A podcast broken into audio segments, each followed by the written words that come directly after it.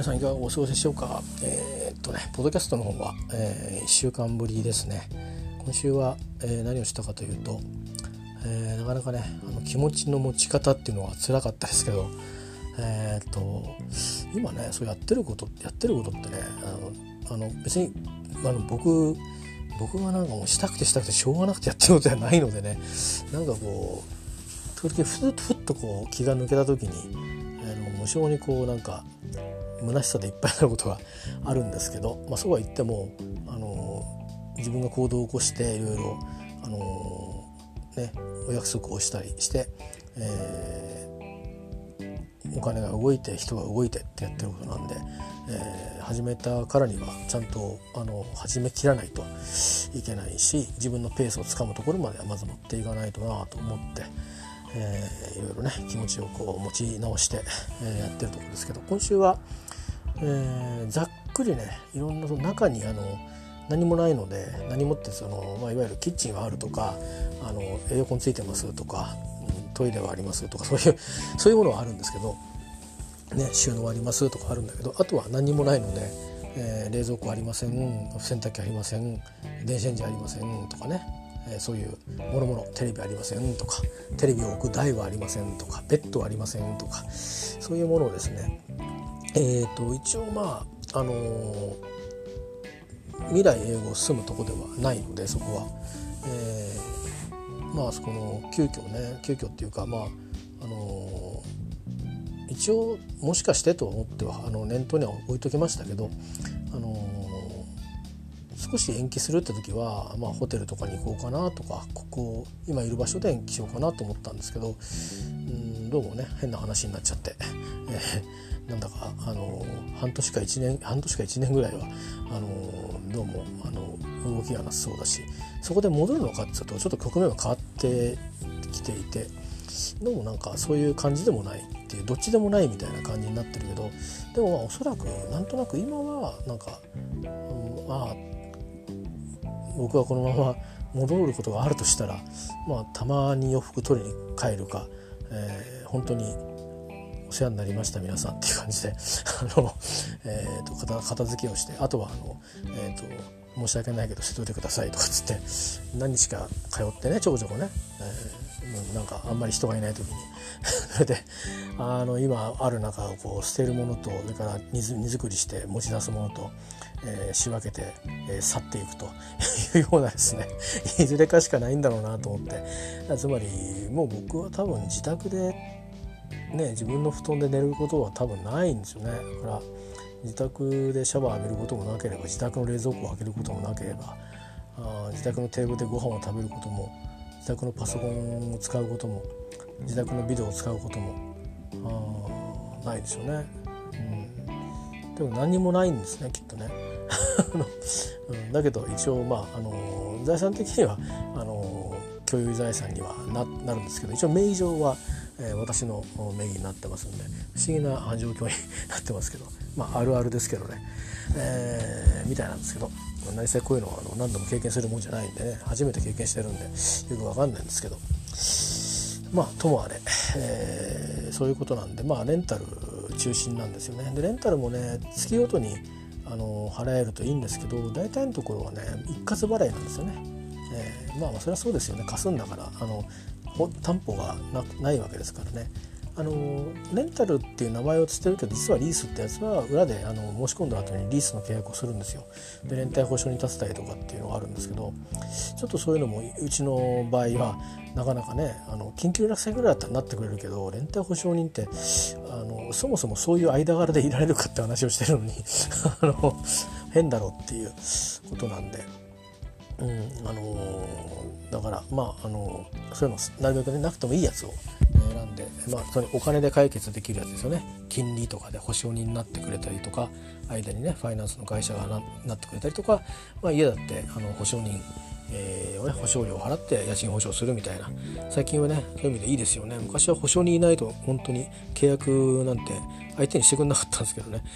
あのだから本当にあのそのぐらい助かってますけど。まあそういうことで、えー、そういう品々のどこでどう借りようっていうのは分かんなくてとにかく。なんとなくあの部屋を探してる時にぼんやり調べていたんですけど蓋開けてみたら返す時にああここは返す時に全部有料なのかとかでその代わりな数ヶ月使ったらペナルティないんだなとかで安い料金で1回の申し込みで設置もしてくれて持ってく時も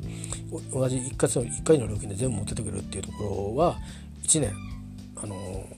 1年絶対借りてね。で月払いはいいよ。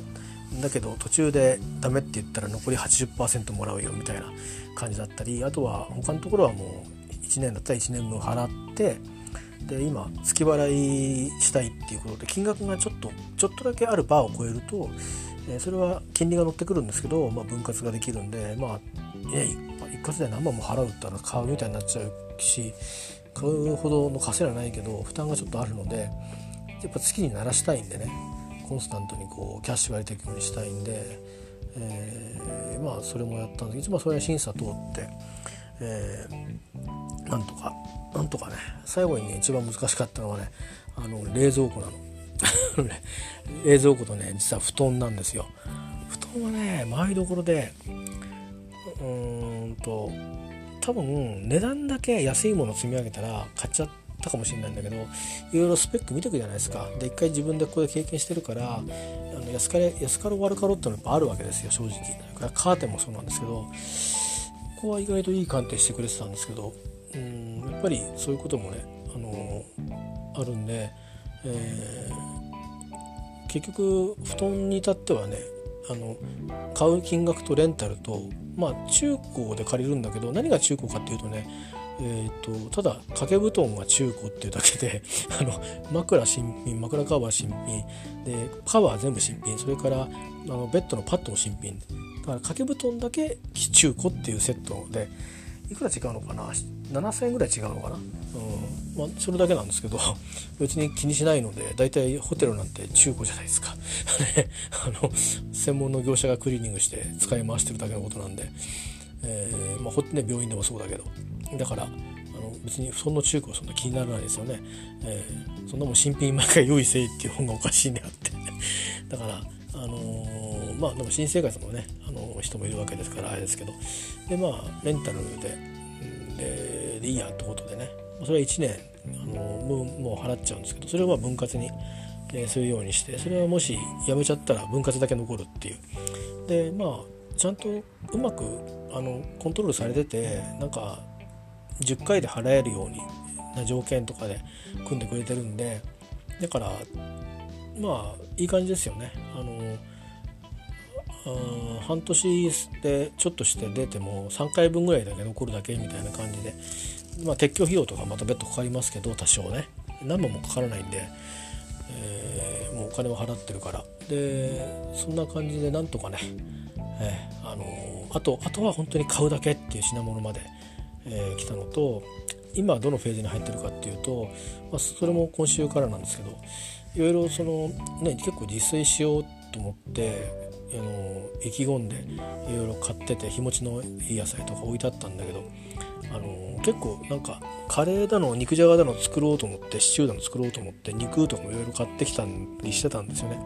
まあ、結局でもなんか鍋中心になっちゃって なかなかこうそっちに作るっていう風に回らなくてね。でいい加減ちょっとじゃがいもも命令てきたななんていう感じになってきたんであのシチューでも作るかっつってシチュー作ったりとかして。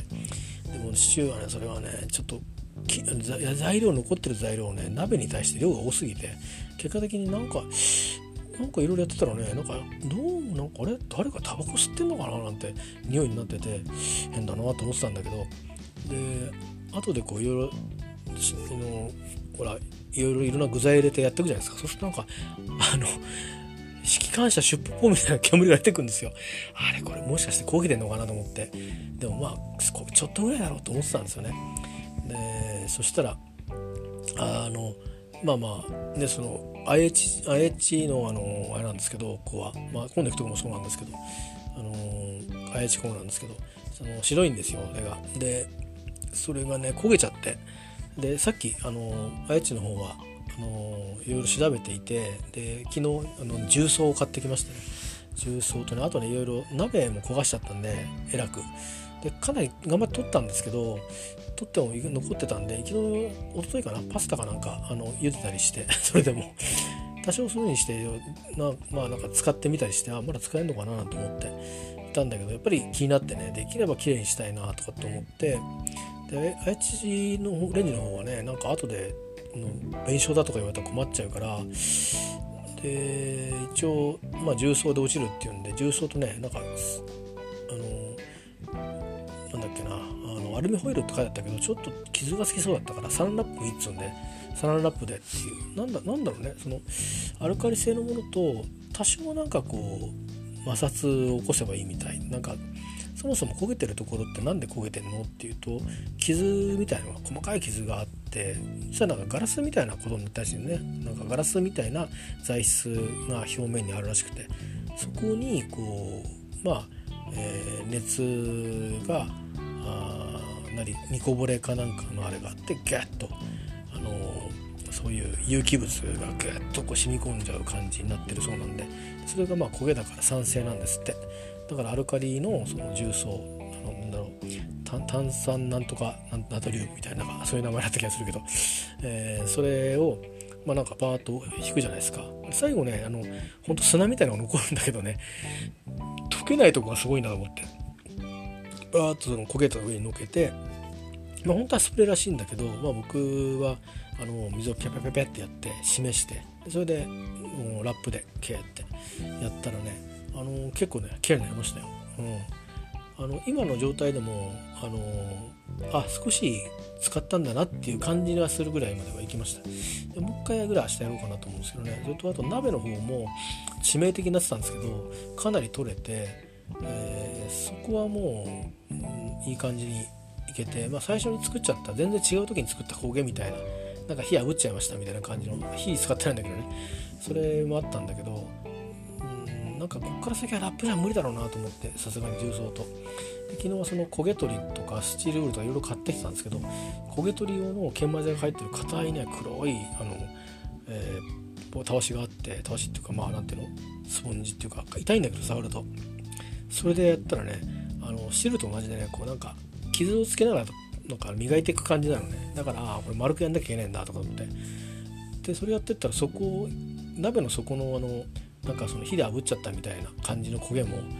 取れちゃったし、まあ、その代わりあのツルツルのステンレスだったんだけどあのなんか艶消しみたいなやつだけどね。あの磨かれた部分が ギザギザになっちゃったから。今度逆言ったらねシミになりやすいのシミっていうか焦げとかなりやすいのかもしれないけど。で鍋底もなんか妙に黒いのが残ったりすすみたいに残ってたのも全部取れて、えー、鍋はあのすっかり、えー、まあああいう傷物はね鍋なんてつくからそんなに削ってないからねあんまり薄いからねあんまりやると穴開かねえかなとかあと電気で、ね、磁力でやるからなんか変なとこにこう熱が集中するとなんかビーって言われたりしたらさ嫌じゃん。もうなんか汁物だらけになっちゃうから。だけどまあいい感じにあのそんなに損傷しない程度にあまだ使えるなっていう感じであの復活したので。あとは IH もう一回ちょっとやればいいかなっていうねそんな風なことをしたりして。だから、まあ、本当はその、まあ、食食料をあの生産していくあの時期に入ってるんですよ。でとりあえず冷凍物とかであと野菜が少し冷凍野菜が残ってるのと,、えー、と野菜は今日全部食べきったんででなんかいわゆる発酵食品じゃないけどあとは梅干しぐらいかね残ってるのがね。あと調味料は使い切らないだろうからしょうがないかなっていう感じ。全部ねあの捨てていかなくちゃいけないなっていうのとあと食材も、えーと、パンはまあ今週末まで、えー、食べて終わったら来週からまロールパンに切り替えようかなと思ってますけど、えー、っていうのは何でかっていうとうんと今週末にはだいたい、えーと、自分が借りてるものとかあのものは基本的には発送しちゃうので、えー、ゆっくりゆっくり箱詰めしていって、えー、発送、したいのと、えー、だから集荷に来てもらうからいなくちゃいけないんでね。だからちょっとこうまあ20もうあさって火曜日ですか。火曜日からもうあの可能なものを箱に詰めていくという感じです。でまあ箱に入らないものもあるんだろうからそういうのね箱足りないとかどうしようかなと思ってんだけどうんとかね。あとはそういう何でもちょっと整理して、えー、こうやってやっていこうっていうのもちょっと整理してからやろうかなとゆっくりね、えー、でまあうちに帰ってくるたんびに あのやって、えー、まあ少し見えて木曜日ぐらいに見えてくると思うんで、まあ、電話して週間を土曜日に、え、来てもらうように、まあ、金曜日あたりでもいいと思うんで来てもらって、えー、で土曜日に来てもらってまず第1弾の、日付指定で送ってしまうと。いうことなんですよね。で僕は僕で来週も仕事あるんですけど、うんと、後半木曜日からその次の週までずっと,、えーと、また休みなんですよね。あの休みずっと残してあったんでまた休みなんですけどでそこであのもうあれですよ。えっ、ー、といろんな品物を受け取りに行ったりなんとかあの会社に立ち会ったりっていうのを連続でやって、えーまあ、4日間連続で出かけていってですね、まあ、4日目はまあここから出て行って、えー、移るという。でその前にあのネットの回線がちょっと細いのは来るんですけどぶっといのは引くのは月末になっちゃうんで、まあ、ちょっと w i f i をここで借りとく手配をしてあるので受け取ったりとか逆にこっちの w i f i 返したりとか鍵を送ったりとか、まあ、そういうことをやって移っていくということでございますね。はいえー、そんな感じで、えー、だんだんに、えー、ここを、えー、さらばしつつあちらの、えー、いろんな品物がねどんどん家具が入ってきますから、えー、その立ち上げをして、まあ、あの周辺の方々になんかご迷惑がかからないように、えー、ちょっとこうちゃんと、えー、しなくちゃなと思ってるところですね。で今週末鍵を受け取りに行くんで、うん、もうあの28からは私向こうの新しい部屋のあの住人扱いになるんでね、えー、住所は移さないですけどねセカンドハウスなんで、まあ、そんな感じで、え、今週はやっていきます。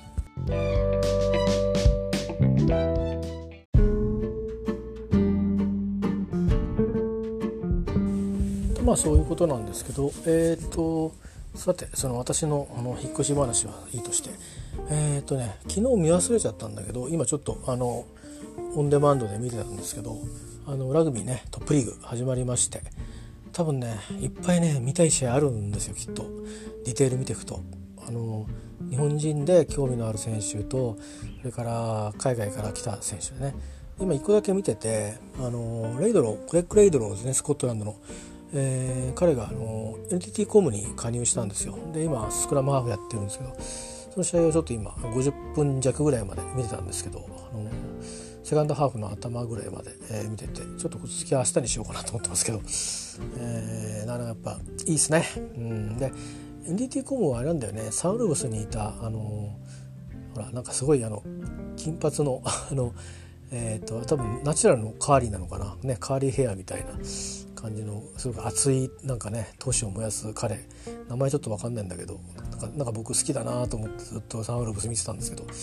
彼がいたりして、うん、でなんかあれなんですよね。えっと10番の選手がえっとあれなの。なんかねニュージーランドから来た人らしくて代表って名前書いてなかったからでもねニュージーランドって層が厚いじゃないですか国内リーグで。だから、うん、あのなかなかね面白いですよね。南アフリカから来た選手も、あのいたりえー、するのね。あの、まあ、今日の対戦相手はっていう感じだけどあのホンダだったんだけど南アフリカ代表もいたしあのスクラムでさ日本のスクラムでねあのアイルランドに勝った時にガッツポーズしたグ君もいるしね。ホンダのチームもなかなか、うん、すごくて。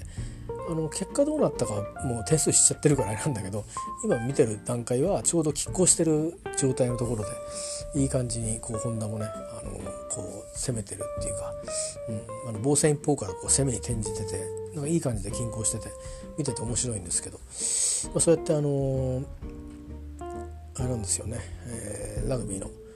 方も、あのね、トップリーグもあのまた始まってよかったですよね一回延期になりましたもんね。えー、だし去年は途中で中止になっちゃったでしょ？中止っていうか、まあ、ここまででおしまいみたいなそういう感じだったんで、あのー、なかなかねうんもう2023年に、あの、フランス大会があるんですよ。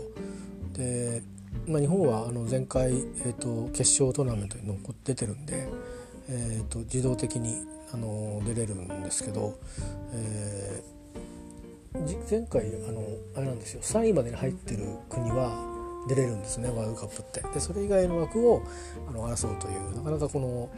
だからサッカーとかみたいにガラガラポンではないんですよね。えー、あのただなんかこうある程度ね抽選の時にシードみたいにされるっていうのはサッカーがありますけどあの意外とガラガラポンじゃないですか。ね、だから今度はどっちが出るかみたいな特にヨーロッパなんかねむっちゃくちゃあの、あの国が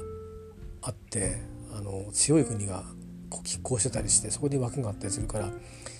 うんねそんなこともあるからあれですけどラグビーの場合はまあ逆に言うと狭き門なんですよね新しく入っていくっていうのは。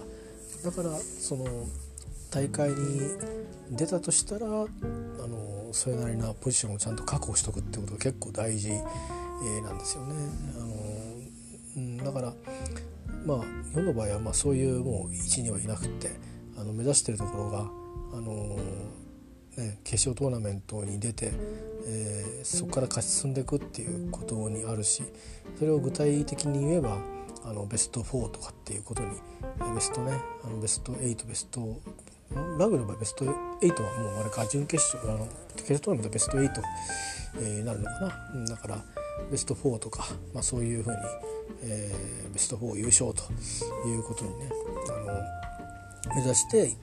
て強化していくんだと思うんですよね。だから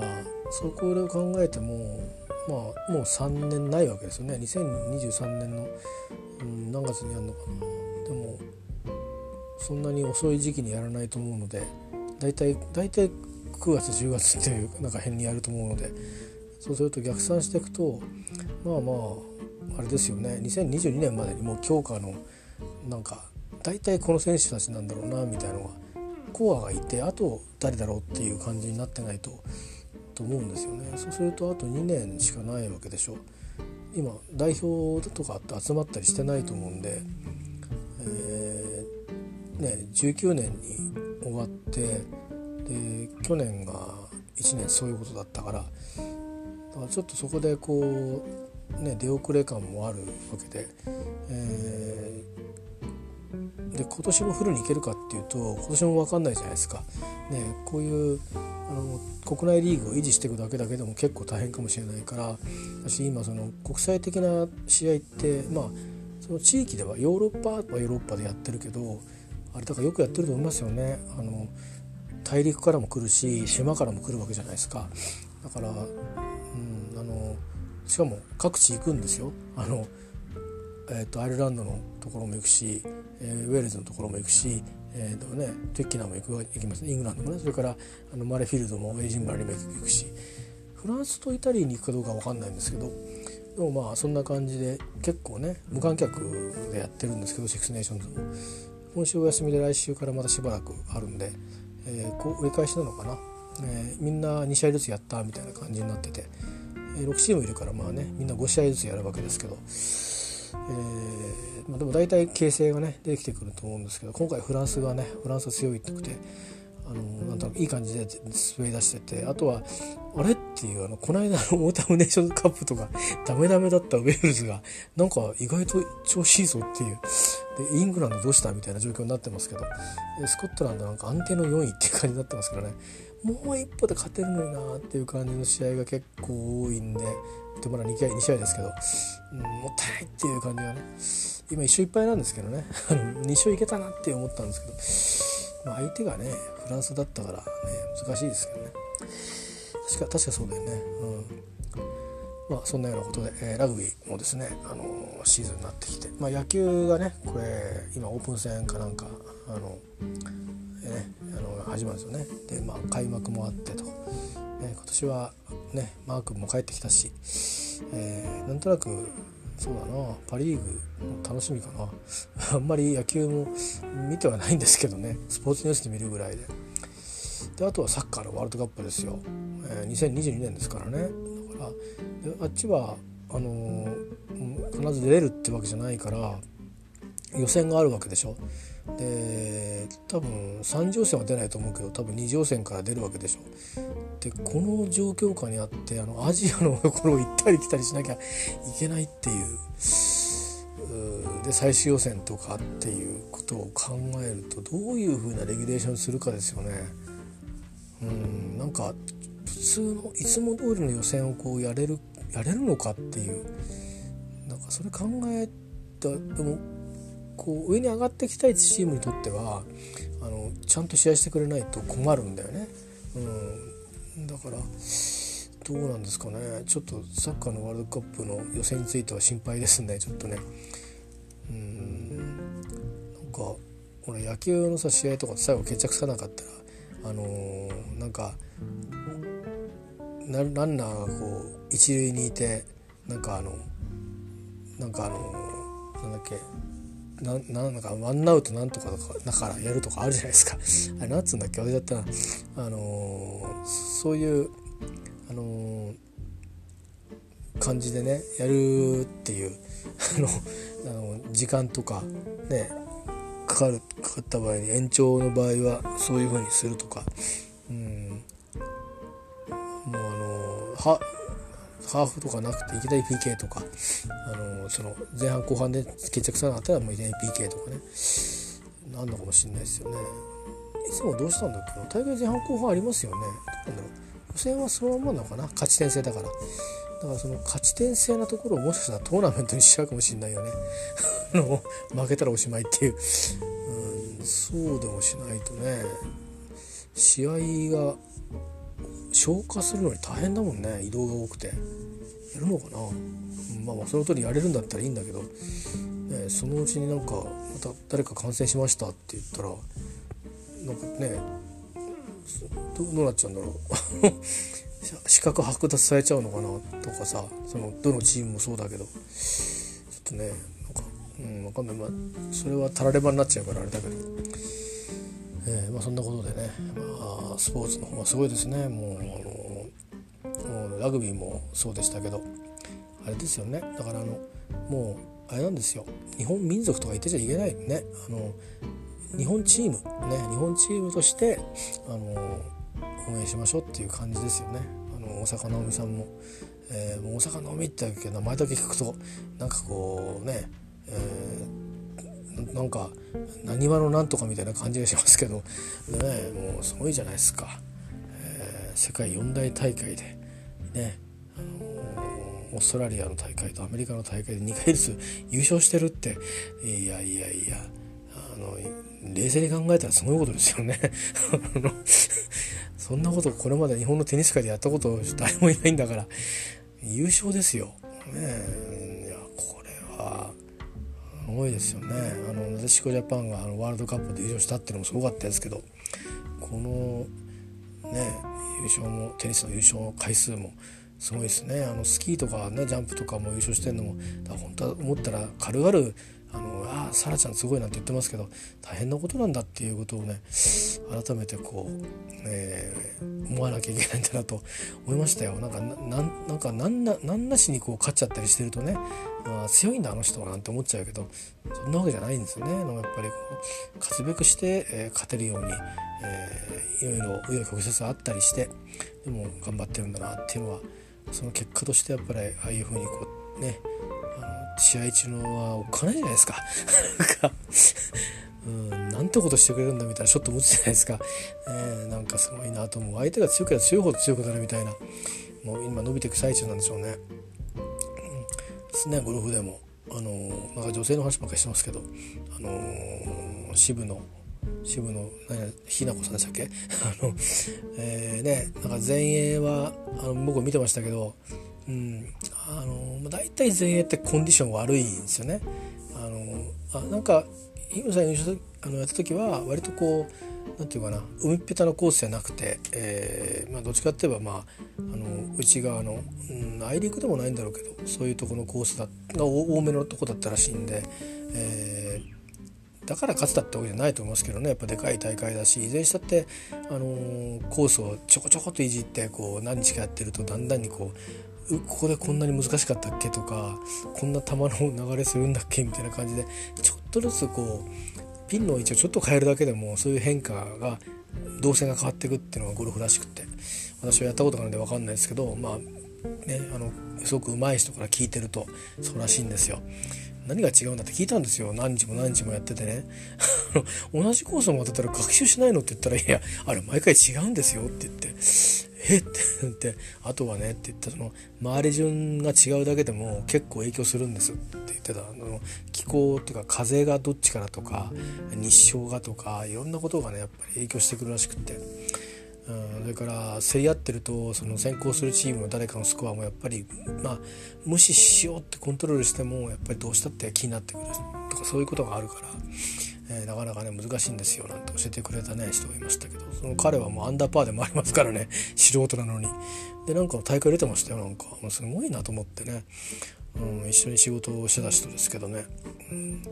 えー、まあそれはそれとして、えー、でも今年はもう全員なんかひどかったな環境。うんひどかったけどやっぱりでもねアメリカの選手とかあと地元の選手はうまく合わせてくるんですよね。あのー、今年はまあ、えー、どこだったっけ？北アイルランドでやった？スコットランドか。スコットランドだよね。うん。で北アイルランドは男子か。でまああのーん？それ去年かな？去年だったかもしれない。マキロイがなんか予選落ちしちゃってて。でアイルランドの人が勝ったんだよね。あのそのアイルランド共和国の人が、うん、ものすごいあの打数で、えー、でまあ女子はどうしたんだっけな。そうやったけど、うん、あの結構日本人もね上位に残ってたりしてね、あの上田桃子さんとか残ってたんですけど。でその翌週にまた違う大会があってなんつって。なんかだんだんこういい感じにね調子を戻してたような感じなんで楽しみですよね。まあ、シンデレラガールなんていう感じですけどみんなシンデレラってね言うぐらいだからやっぱりこう下積みがあるんですよね。えー、でみんなそのなんかあの世代はもう最初からグローバルっていうかまあゴルフは割とね皆さんグローバルにね活動されてる方も多いみたいであれなんですけど、えー、まあ、それからあと若い力もね出てきてるしすごいですね。前ブロガーさんでちょっとこうあのー、なんか本当にちょっとした接点があったのかな。あの方が娘さんをゴルファーにしたいみたいでその娘さんのそのゴルフのなんかねこう今今回こうだったああだったっていうのをずっと、まあ、学校のなんかクラブでクラブとチームでねやったりとかしてるのでずっとそのブログに上げてる方がいらっしゃって拝見したことがあったんですけどそれで、ね、そのまたゴルフのうまい人に聞いてそうやってそういうふうに入れ込むものなのってそうですよって言ってましたよね、えー、まあ、バイオリンとかと同じですよって言ってましたね。あそっか。小さいことからやるんだったらそれはそうですって言ってましたね。あの卓球の愛ちゃんと同じですよって言ったからああなるほど って言ってね。やっぱりだからお父さんが好きだからとかお母さんがやってたからとかそういうのはあのやっぱ大きいんですねやっぱね。だうちは何にもそういうことが、まあ、僕の方は音楽しか、うん、ないしでも僕も別にテクテクとしては別に、ね、適当だから、うん、あんまりあのないわけですよね。あのえー、あの言葉でなんかこう感覚を言うだけの話でね、えー、まあいろいろあれですけどまあそうなんね子供が小さい頃はピアノのあのーねなんか発表会の前とかの練習とかで、あのー、偉そうになんか 教えてた気がし気もしますね。分かった風な口を聞いて、えー、あれは的確だったんだろうか。あの時一生懸命だったからあれなんだけどまあね子供も一生懸命にやっててただ弾いててもさやっぱり自分じゃ分かんないじゃないですか。だからまあ家事をやってるねパートナーが全部ずっと見てらんないからってもあっていつもは口出さない僕がこうもっと、うん、そのテクニックなところは言わないんだけどその表現力みたいなとこで楽譜から読み取れることとか曲を一回聴かせてもらって音楽をねサンプルの、えー、を聴かせてもらってそれから生で演奏してもらってその何て言うのかな伝わってくるところで伝伝わってくるものがあるかないかっていう一点だけであのそこだけにフォーカスしてあのなんか話をしたような記憶がありますね。教えるっていうんじゃなくてコーチングに近いですよね。あの別に音楽のこと詳しくはないんだけど、うん、コういう風な感じの方がいいと思わないです。思わない。どうかね？なんて感じで話しながらこうやってみようかって言ってこういう感じ？とかっていうようなのであそうそうそうみたいな、えー、それも知ったかですけど やってましたけどそんなもんじゃつかない世界なんですね。え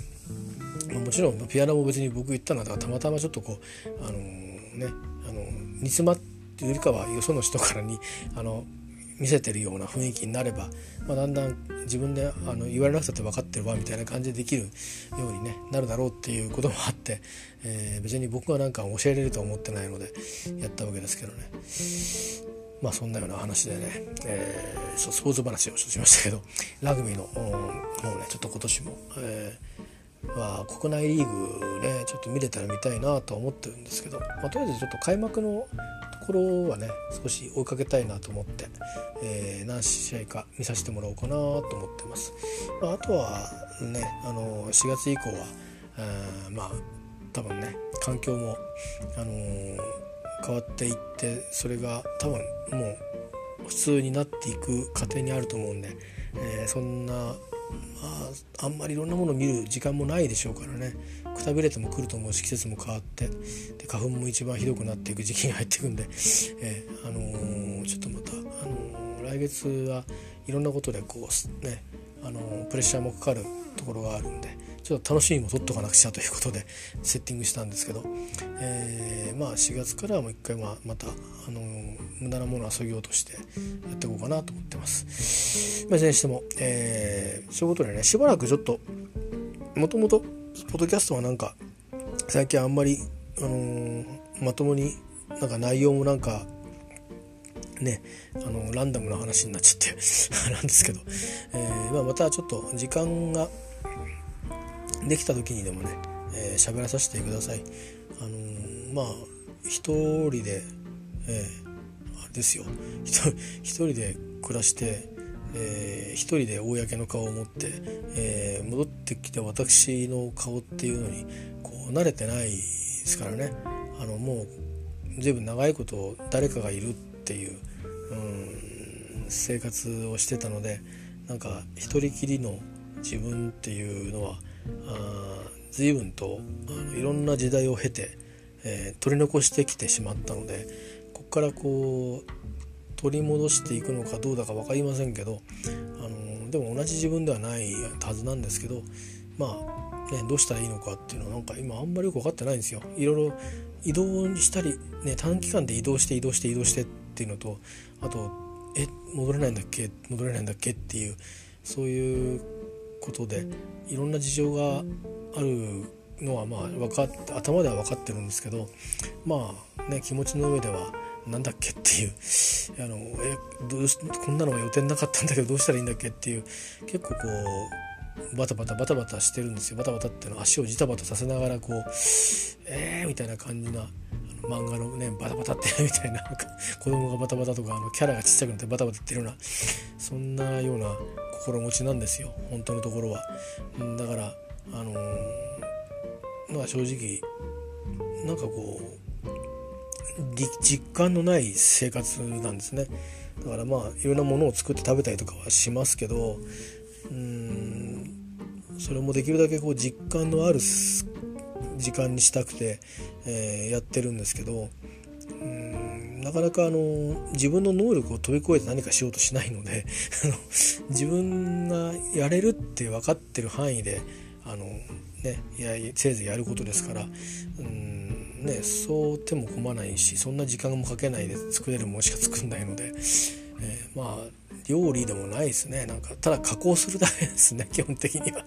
えー、形を変えるとか茹でてあの火を通すとかそれぐらいな感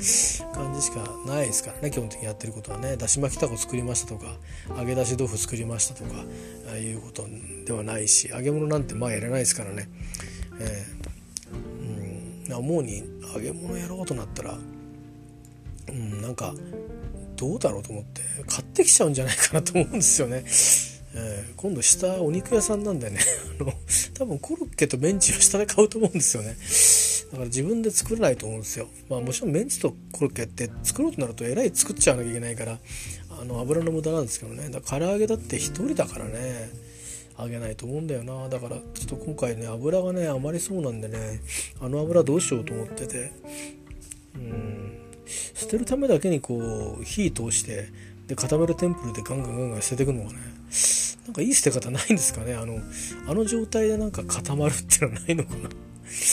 うん困ったなと思って。さすがにちょっとあの開けたからねそのままはあの運ぶわけいかないんでね、うん、オリーブオイルは使わなかったんでもう開けないでおこうと思って持っておこうと思ってるんですけど。なんて引っ越し話で最後終わっちゃうんですが、まあ、またあのー、えタイミングが合えばあのあとだからなんか話とかないと収まんなくなったら 話を、えー、こう放り込もうと思うので、よかったら聞いてください、えー、ではまたおどうぞお元気で、えお暮らしください。お健やかに